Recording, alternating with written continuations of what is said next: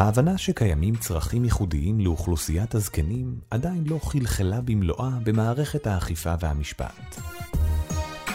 זקנים נפגעי עבירה סובלים מפגיעות כפולה מעצם השתייכותם לשתי קבוצות סיכון, היותם נפגעי עבירה והיותם בגיל זקנה. בר דעת, הפודקאסט של אוניברסיטת בר אילן. והפעם, עורכת הדין קרן ספריר מהפקולטה למשפטים על ההתמודדות של מערכת המשפט עם זקנים.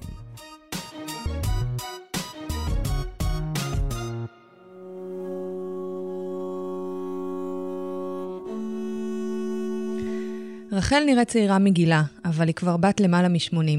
היא מתהלכת באיטיות עם מקל, מתקשה בשמיעה, למרות המכשיר המחובר לאוזניה. היא אימא לילדים בוגרים, חיה באופן עצמאי בבית שרכשה, כל חייה עבדה והתפרנסה מעבודתה.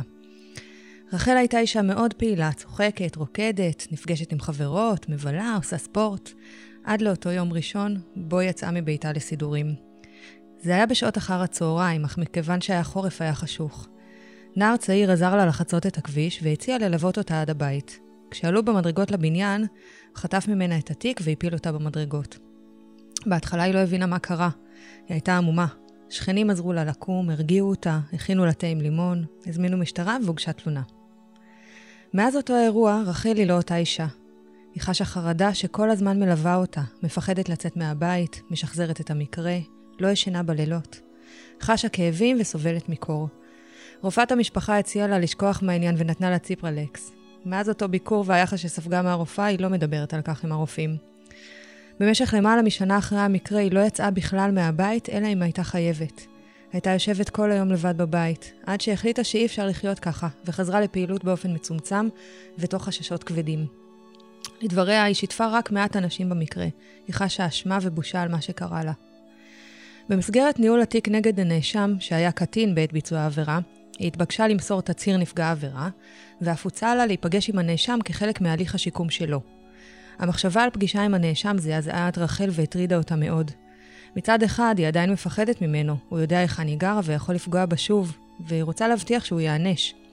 מהצד השני, היא חשה דאגה רבה כלפי הנאשם בשל היותו נער, חושבת שהוא מסכן וכנראה לא קיבל חינוך טוב, וכואבת מאוד את המצב שבו הוא נמצא. היא אומרת שכאימא היא מבינה שצריך להתחשב בו ולכן היא סולחת לו. בתצהיר שעזרנו לה לחבר בקליניקה לזכויות זקנים וניצולי שואה שבפקולטה למשפטים, היא ביקשה מהשופט לדאוג שהנאשם שפגע בה יקבל טיפול ויזכה לחינוך. סיפור נוסף הוא סיפורה של אהובה, בת למעלה מ-80, שמתגוררת עם בן זוגה, קרוב לגיל 90, שמתמודד בשנים האחרונות עם ירידה קוגניטיבית. אהובה פנתה למשטרה לאחר שבן זוגה נהג כלפיה באלימות, ואף איים עליה שהתנהגותו האלימה תלך ותחריף. נגד בן הזוג הוצא צו הרחקה, אך למרות זאת הוא ניסה ליצור איתה קשר. אהובה פוחדת מאוד מבן זוגה, אך היא איננה מעוניינת לראות אותו במאסר, והייתה רוצה שבית המשפט יכפה עליו לקבל טיפול למחלתו. היא מתנדנדת בין החשש הכבד לביטחונה, לבין החשש מפני עונש מאסר שיגזר על בן זוגה. לדבריה, היא ספגה ממנו יחס רע לאורך כל שנות נישואיהם, ועכשיו היא לא יכולה לפעול נגדו כשהוא במצב של חולשה. כמו כן, היא מרבה לדבר על הקושי להסביר לנכדיהם הקטנים מדוע סבא לא מגיע לביקור ביחד עם סבתא, ואומרת שלא תוכל להסביר להם את העונש ככל שיגזר עליו.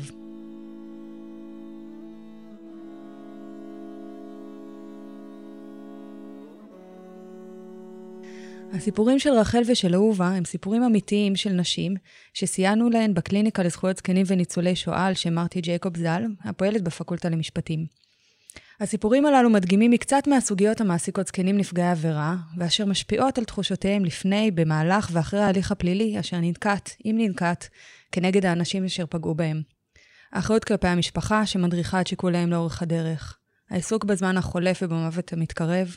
רגשות קשים בעקבות הפגיעה שנגרמה להם. בושה, פחד מפגיעה נוספת ועוד. הסיפורים הללו מדגימים גם את חוסר ההתאמה העלול להתרחש בין המענים הניתנים במסגרת ההליך הפלילי לבין צורכיהם של האנשים הזקנים, בשל חוסר ההבנה של הצרכים הללו או בשל התעלמות ממצבם. לפיכך, בפודקאסט הזה אציג את המאפיינים הייחודיים של הזקנים נפגעי העבירה, את השיקולים המנחים אותם ואת צורכיהם, ונדבר קצת גם על החוסרים הקיימים בדין. כיום, בשל היעדר מודעות לצורכיהם הייחודיים של הזקנים נפגעי העבירה, סובב סביב הזקן נפגע העבירה מעגל של אנשים, אשר חגים בתוך ערפל סמיך של חוסר מודעות וחוסר הבנה לצרכיו. מתוך עיוורון חלקי זה, מתקבלות החלטות המשפיעות על חייהם של הזקנים נפגעי העבירה. מצד הזקנים עצמם, קיימת לעתים גילנות עצמית, אשר באה לידי ביטוי בראייה עצמית של האדם הזקן כלא כשיר, האשמה עצמית בפגיעה, בושה ורצון להסתיר את הסיפור עם בני המשפחה ועוד. מצד בני המשפחה, אם ישנם, קיימת מורכבות בטיפול בנושא. לעתים קרובות בני המשפחה הם הפוגעים בזקן, ומערכת היחסים ביניהם מקשה על מתן סיוע לשם הפסקת הפגיעה. במצבים שבהם בני המשפחה אינם אלה הפוגעים בזקן, קיים רצון לגונן על הנפגע, אשר מתבטא לעתים בתפיסה פטרנליסטית של טובת הזקן כביכול, גם אם הפתרון המוצע לא בהכרח מיטיב עמו. שירותי הרווחה ככלל אינם מודעים מספיק למשמעויות של ההליך הפלילי, לאפשרויות הגלומות בו ולמחירים שהוא עלול לגבות, ועל כן אינם מסוגלים להדריך את הנפגע הזקן באופן מיטבי כיצד לנהוג. מצד מערכת האכיפה, כלומר המשטרה, הפרקליטות, בתי המשפט, קיים חוסר הבנה של צורכי האדם הזקן בכלל ושל זקנים נפגעי העבירה בפרט. חוסר הבנה זה גורם לטיפול לקוי בתלונות המוגשות על ידי זקנים לכל אורך הדרך, החל מחקירת המתלונן במשטרה, עבור ביידוע הזקן על זכויותיו כנפגע ושמירה על זכויותיו, חקירת הזקן כעד בבית המשפט, ושמיעת קולו ביחס להליך ולתוצאותיו, וכלה במתן פסקי דין העוסקים בעבירות כלפי זקנים. כל אלה מובילים לתת אכיפה, פוגעים בזכויותיהם של הזקנים נפגעי העבירה במסגרת ההליך הפלילי, ועלולים להביא גם לפגיעה משנית המתרחשת בעקבות ההליך הפלילי. בשנים האחרונות אני עוסקת במסגרת הקליניקה לזכויות זקנים וניצולי שואה בליווי זקנים נפגעי עבירה בהליך הפלילי. הליווי שניתן בפועל העלה את הצורך בביצוע מחקר, אשר ימפה את הצרכים ויציף את הייחודיות של הזקנים נפגעי עבירה, כפי שעולה בבירור מהשטח. נקודת המוצא לשיח על אודות הוויקטימולוגיה של הזקנים נמצאת בכתיבתו של פון הנטיג, אשר במסגרת הצגת סוגים שונים של קורבנות, ניסח לראשונה את הטיפולוגיה של הקורבן הזקן. לטענתו של פון הנטיג, אשר כיום אפשר לבקר אותה כמבטאת תפיסות גילניות סטריאוטיפיות מובהקות, ככל שהאדם מזדקן ונחלש, הוא מוצא ביטחון ומענה לצורך בהגנה בגורמים חיצוניים לו, כגון אגירת רכוש, מטפלים בתשלום, מוסדות סיוע וכדומה. וכדומה. לפי הנחת מוצא זו, הפחד הוא המניע את הזקן, וחוסר האמון הטבוע בו מקשה על יצירת קשר איתו. לכן, מי שמצליח להתגבר על נטייה זו לדאגה, יכול להתקרב לאדם הזקן עבור הגשמת מטרות חיוביות או שליליות. פוננטיג כינה את הקורבן הזקן הקורבן המושלם, והסביר זאת במחיר החברתי הגבוה שהקורבן הזקן עלול לשלם, ואשר מהווה שיקול בהתנהלותו. ברכוש ובנכסים שחלק מהזקנים צברו במהלך חייהם, ובנטייתם של הזקנים, הנובעת לשיטתו של פון הנטיג מסניליות, להתאהבות עיוורת במי שמצליח להתקרב אליהם. הסכנה משום כך טמונה בשילוב של ההון המוחזק בידי הזקן, לבין חולשתו הפיזית והמנטלית. בשל כל אלה, סבר פון הנטיג כי על אף הפגיעה באוטונומיה של הפרט, יש לנקוט אמצעים חוקיים כדי להגן על הזקן ועל בני משפחתו. נקודת מוצא זו התוותה את ההתייחסות הראשונית לזקנים נפגעי עבירה במשך כ-20 השנים שלאחר כתיבתו של פון הנטיג, ואולם, עם השנים שחלפו מאז, הלך והשתכלל הדיון במאפייניהם של קורבנות עבירה זקנים. במחקרים שונים שנערכו בעולם התבססו כמה עובדות מרכזיות, הסותרות ומתקנות את העמדה הבעייתית שהוצגה על ידי פון הנטיג. ראשית, נמצא כי אוכלוסיית הזקנים ככלל אינה סובלת באופן מוגבר מעבריינות כלפיה, בהשוואה לשכבות גיל אחרות. יתרה מזאת, נמצא כי הזקנה כשלעצמה מהווה בדרך כלל גורם למיעוט העבירות, כפי שיפורט בהמשך. עם זאת, המתח בין עמדות גילניות המתוות מדיניות שגויה, לבין הדרישה לעמדות מבוססות אמפירית, קיים עד ימינו ומשפיע רבות על השיח בתחום. בדיון בנושא העבירות המתבצעות כלפי זקנים מקובלת חלוקה מובחנת לפי סוגי העבירות. עבירות הנגרמות בידי אנשים זרים, שהן בעיקר עבירות במרחב הציבורי כמו שוד, חטיפת תיקים, או עבירות רכוש כמו פריצה. עבירות הנגרמות בידי אנשים הקרובים לקורבן, שהן בעיקר בני משפחה, שכנים או מטפלים, כמו עבירות התעללות והזנחה שמבוצעות בין אם האדם מתגורר בביתו ובין אם הוא מתגורר בבית אבות או מוסד סיעודי. וכן עבירות מרמה וניצול כלכלי, אשר יכולות להתבצע הן על ידי זרים, ומתבצעות בעיקר בשיטת הטלמרקטינג המוכרת, והן על ידי אנשים הקרובים לקורבן.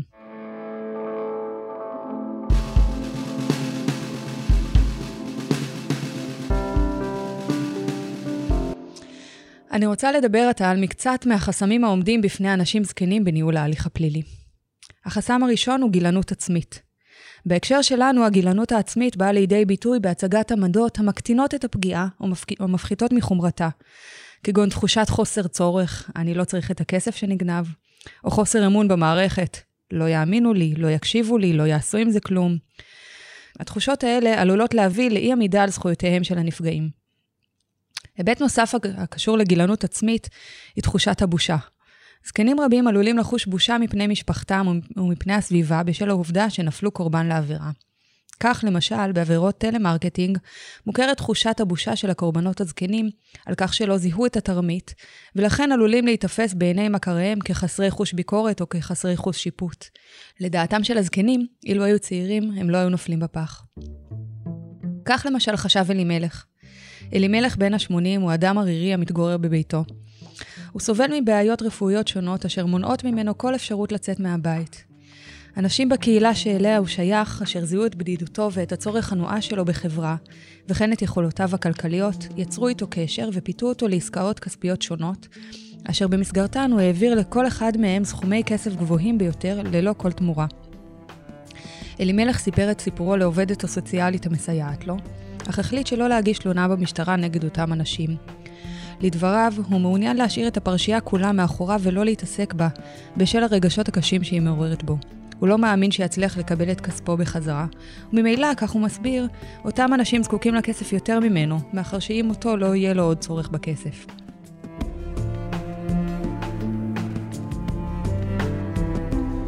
חסם נוסף העומד בפני הזקנים קשור בנגישות למערכת המשפט. ראשית, נגישות פיזית של תחנות המשטרה או בתי המשפט, המתייחסת לתחבורה ציבורית ולאופן תכנון המבנים. בנוסף, נגישות לשירות, אחד החסמים העיקריים שעימו מתמודדים זקנים נפגעי עבירה הוא החסם הטכנולוגי הטמון במערכת מנע, מידע לנפגעי עבירה. המערכת מאפשרת קבלת מידע שוטף על אודות ההליך הפלילי באמצעות האינטרנט, החל משלב הגשת התלונה ועד לסיום ההליכים בתיק או סגירתו. זאת בשל מספרם הנמוך באופן משמעותי של הזקנים בישראל המשתמשים במחשב. אמנם, נפגעי עבירה יכולים לקבל מידע טלפוני כחלופה למערכת מנע, אך אפשר להניח שזמינות המידע והיכולת לראות אותו באופן ויזואלי נוחות יותר באתר האינטרנט לעומת שיחת הטלפון.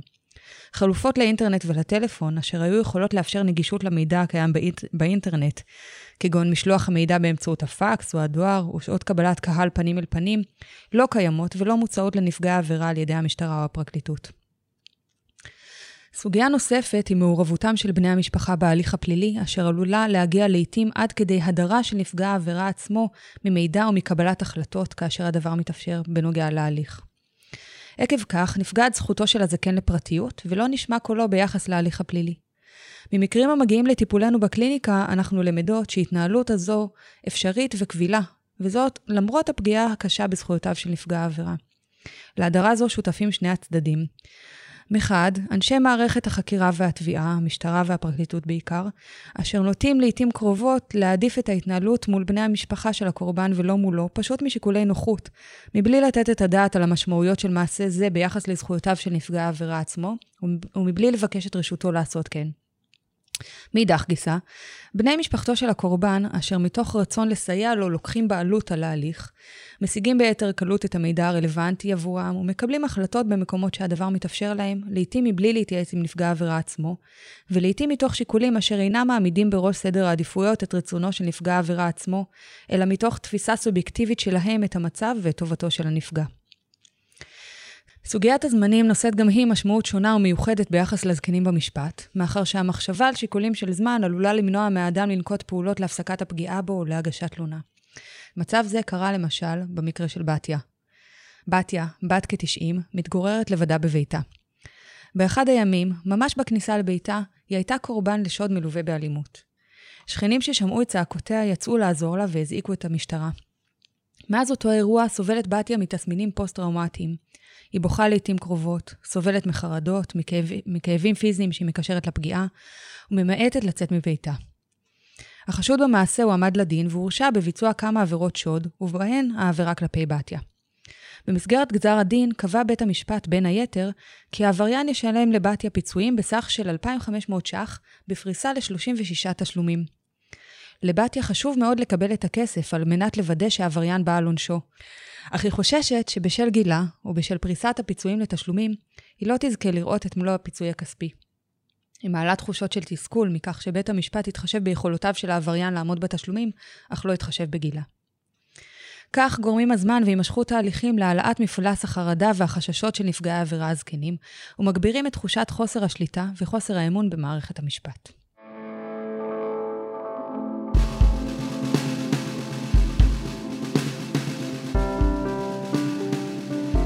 החסם השלישי אחרי הגילונות העצמית וקשיי נגישות למשפט הוא הקושי בזיהוי הסיטואציה כסיטואציה פלילית.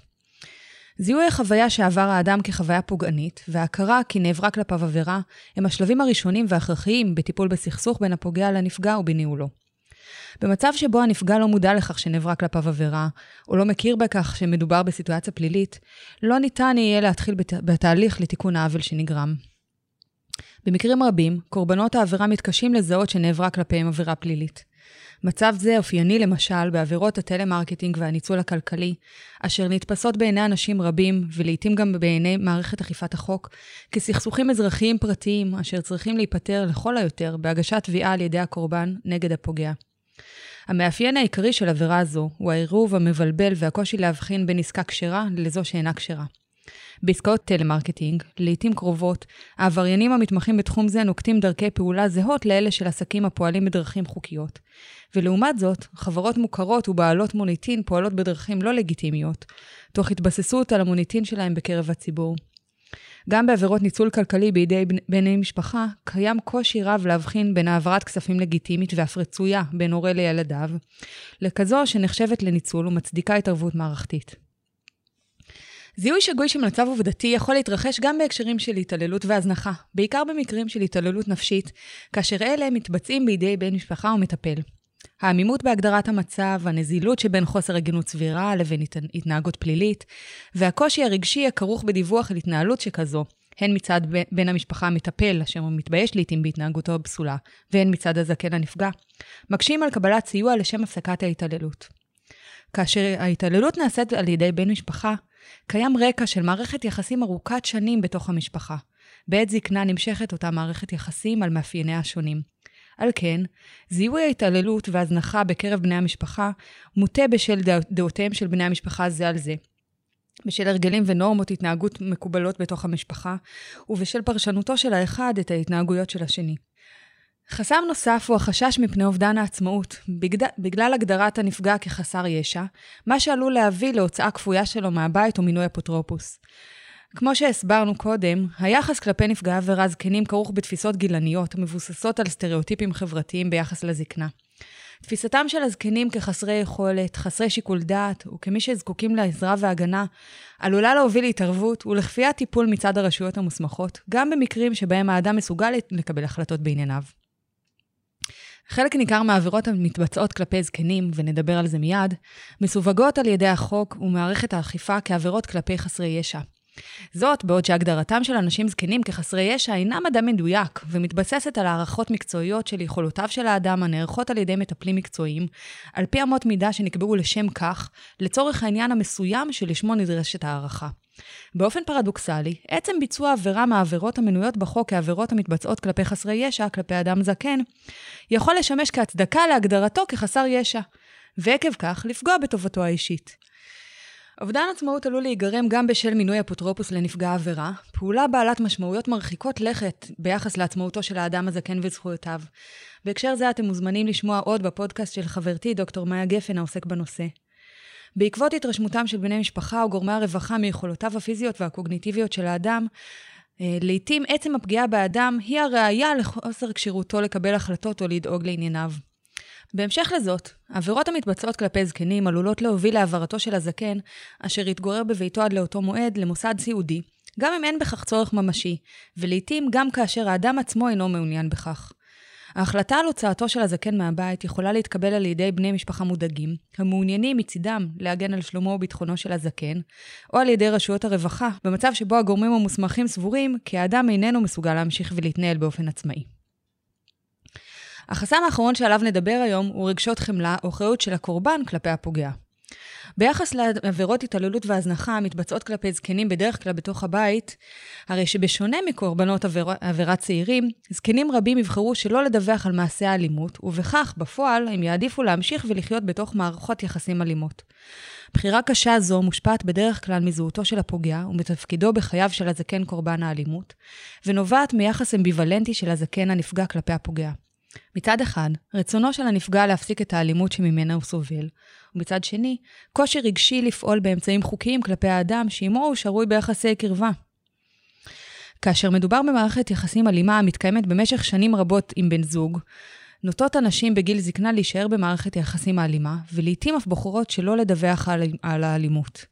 בחירה זו נובעת ממלכוד ההולך ומתעצם בשל הגיל, ובשל חלוף השנים הרבות בתוך מערכת היחסים הזוגית, היוצרים תלות כלכלית ולעיתים גם תלות פיזית של האישה בבן זוגה האלים. לעיתים, תלות של בן הזוג האלים בבת הזוג, בשל הידרדרות במצבו הבריאותי, תביא להישארותה של האישה במערכת יחסים זוגית, גם אם האלימות איננה נפסקת ואף מחמירה, בשל הפנמתה את הציפייה החברתית שתמשיך לטפל בבן זוגה גם בעודו חולה. כאשר הפוגע הוא בן משפחה, גורמים רגשיים שונים עלולים למנוע מנפגע העבירה להתלונן ולפעול להפסקת הפגיעה. רגשות חמלה כלפי בני המשפחה, הבגירים על פי רוב, רצונם של ההורים להגן על ילדיהם גם במחיר של המשך הפגיעה בעצמם, תחושות בושה והאשמה עצמית עלולים להביא לבחירה שלא להתלונן. כך גם הרצון להמשיך לשמור על קשר עם בן המשפחה הפוגע, החשש מפני נזק שיגרם לו, או מניפולציות רגשיות שמבצע בן המשפחה בהורה הנפגע, עלולים אף הם לגרום לתוצאה זהה. במקרים רבים, בני משפחה בגירים המתגוררים עם הוריהם או סביהם ופוגעים בהם, סובלים ממוגבלות נפשית כלשהי, אשר איננה בהכרח מאובחנת או מטופלת. לעתים בן המשפחה הפוגע הוא בעצמו זה שמטפל באדם הזקן, ולכן נמצא הנפגע במלכוד. נקיטת פעולות להפסקת האלימות עלולה להוביל להפסקת הטיפול, ולעיתים להרחקתו של האדם היחיד שדואג לנפגע ומטפל בו. אז איך מתייחס החוק הישראלי לעבירות כלפי זקנים? בחינת ההתייחסות החוקית לעבירות אשר הנפגע בהן הוא אדם זקן, מלמדת שלא ניתנה הדעת באופן מסודר ושלם לנושא. לפיכך, בדקות הקרובות אציג קצת מהסוגיות המרכזיות, הדורשות לדעתי התייחסות ותיקון, וכן את התיקונים הנחוצים על מנת לשמור בצורה טובה יותר על זכויותיהם של נפגעי העבירה הזקנים. להבדיל מקבוצות אחרות המוכרות בתחום נפגעי העבירה, כגון קטינים או אנשים עם מוגבלויות, הזקנים אינם בעלי זכויות במשפט הפלילי בישראל רק בשל היותם זקנים. יתרה מזאת, בחוק העונשין קיימת רק עבירה אחת אשר חלק ממרכיביה הוא היותו של הקורבן אדם זקן. עבירת תקיפת זקן. ראוי לציין כי סימן ו'2 לחוק העונשין, שכותרתו תקיפת זקנים, הכולל רק את עבירת תקיפת זקן שדיברנו עליה הרגע, ממוקם בתוך סימן ו לחוק, שכותרתו עבירות כלפי קטינים ונכים. מיקום שהערך הסמלי שלו כשלעצמו מייצג התייחסות סטריאוטיפית כלפי הזקנים, כאילו כל הזקנים הם נכים או ראויים ליחס זהה לקטינים. מיקומה של העבירה בספר החוקים, תחת עבירות כלפי קטינים ונכים, וכן הגדרתה בהקבלה לתקיפת קטינים וחסרי ישע, מכוונים להשוות בין האוכלוסיות השונות, אשר כולן נתפסו על ידי המחוקק כאוכלוסיות חלשות הזקוקות להגנה בצורה שווה.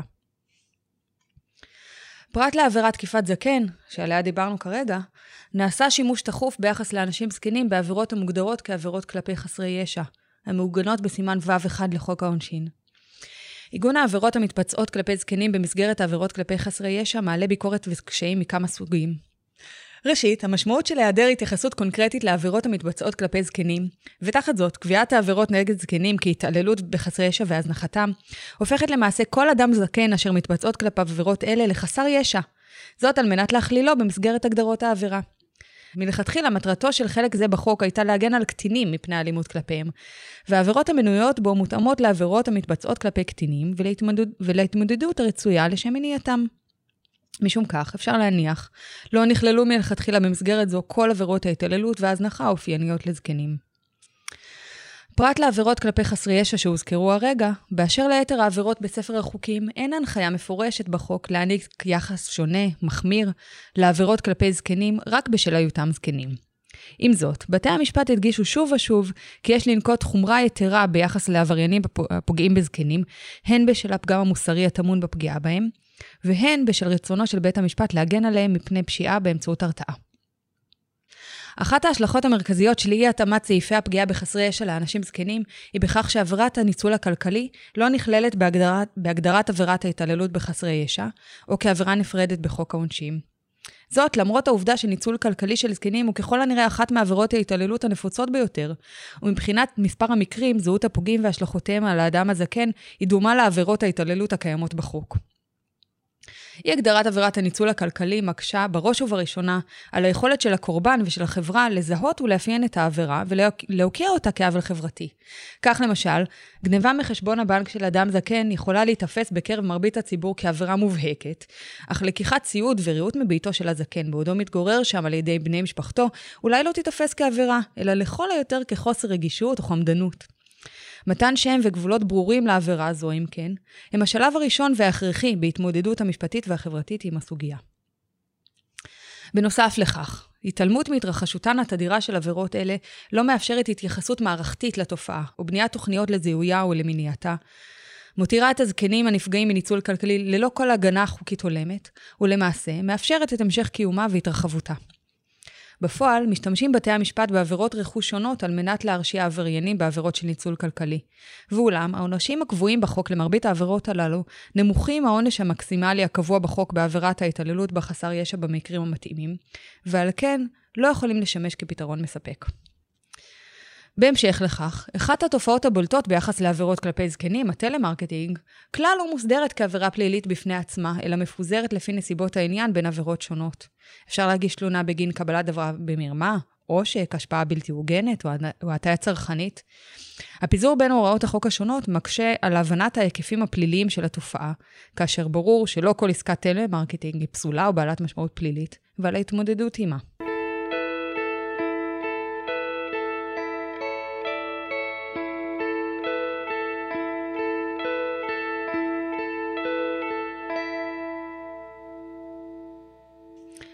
בפודקאסט הזה הצגתי בפניכם את מקומם של זקנים נפגעי עבירה בהליך הפלילי. את מאפייניהם כקורבנות עבירה זקנים, את הזכויות המוקנות להם, ואת האופן שבו המשפט מתייחס לאנשים זקנים בתוך ההליך הפלילי. חרף הגידול הדרמטי במספרם של האנשים הזקנים, וחרף המודעות הקיימת בקרב אנשי מקצוע, בעיקר בתחום הטיפול, להשלכותיהן הקשות של העבירות המתבצעות כלפי זקנים, וזקנים חסרי ישע בפרט, ראינו שקיימת שורה ארוכה של כשלים בהתמודדות מערכת האכיפה והמשפט עם צורכיהם הייחודיים של זקנים נפגעי עבירה. נראה כי מרביתם המכרעת של הכשלים נובעים מהתעלמות, או לכל הפחות מחוסר מודעות, ממאפיינים ייחודיים לגיל הזקנה, ומהצרכים הייחודיים הנגזרים מכך. עם זאת, הבנת עולמם וצורכיהם של אנשים זקנים במסגרת ההליך הפלילי לא יכולה להיות שלמה, נוכח היעדרם של מחקרים ייעודיים אשר עוסקים בהיבטים שונים של הנושא. כך, נחוצים מחקרים נפרדים על קבוצות אוכלוסייה שונות בקרב הזקנים. נפגעי עבירה זקנים במגזר הערבי, במגזר החרדי, כמו כן, חסר מחקר נפרד הכולל בחינה מגדרית של נפגעי עבירה זקנים, נוכח מספרן הגדול יחסית של נשים זקנות וריבוין היחסי של עבירות אלימות במשפחה בקרב אוכלוסיית הזקנים, המופנות כלפי נשים זקנות.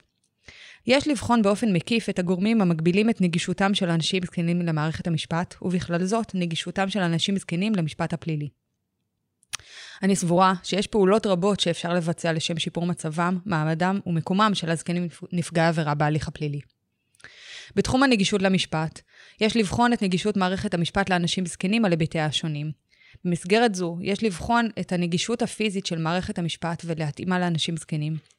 יש להרחיב את האפשרויות לקבל מידע בכתב, לא רק באמצעות מערכת המנע הנגישה באינטרנט, אלא גם באמצעות פקס, מייל או מכתב, לפי העדפת הנפגע, ולאפשר קבלת מידע פנים אל פנים בשעות המיועדות לקבלת קהל. בהמשך לכך, יש לפעול באופן מערכתי לצמצום תופעת הגילנות בקרב גורמי האכיפה והמשפט, על מנת להימנע ממתן מענה המבוסס על עמדות סטריאוטיפיות ומפלות. כך למשל, יש להקפיד ככל הניתן על תקשורת מול נפגע העבירה עצמו, ומסירת מידע על האדם מטעמו רק באישורו או כאשר הדבר אינו אפשרי.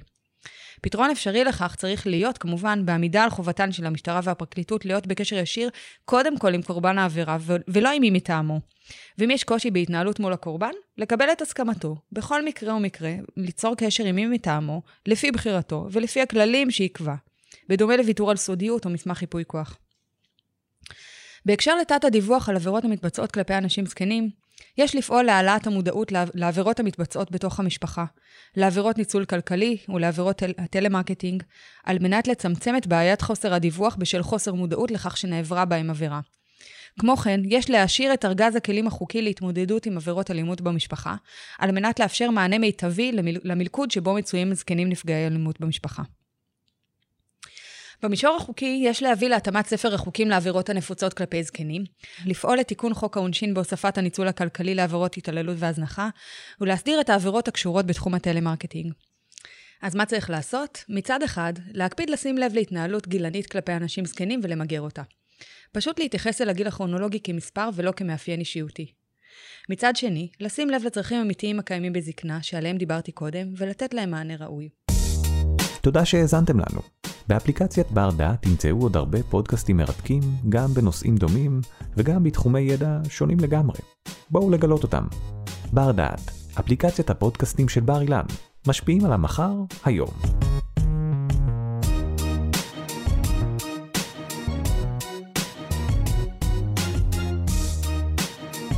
ערך והפיק אורי טולדנו.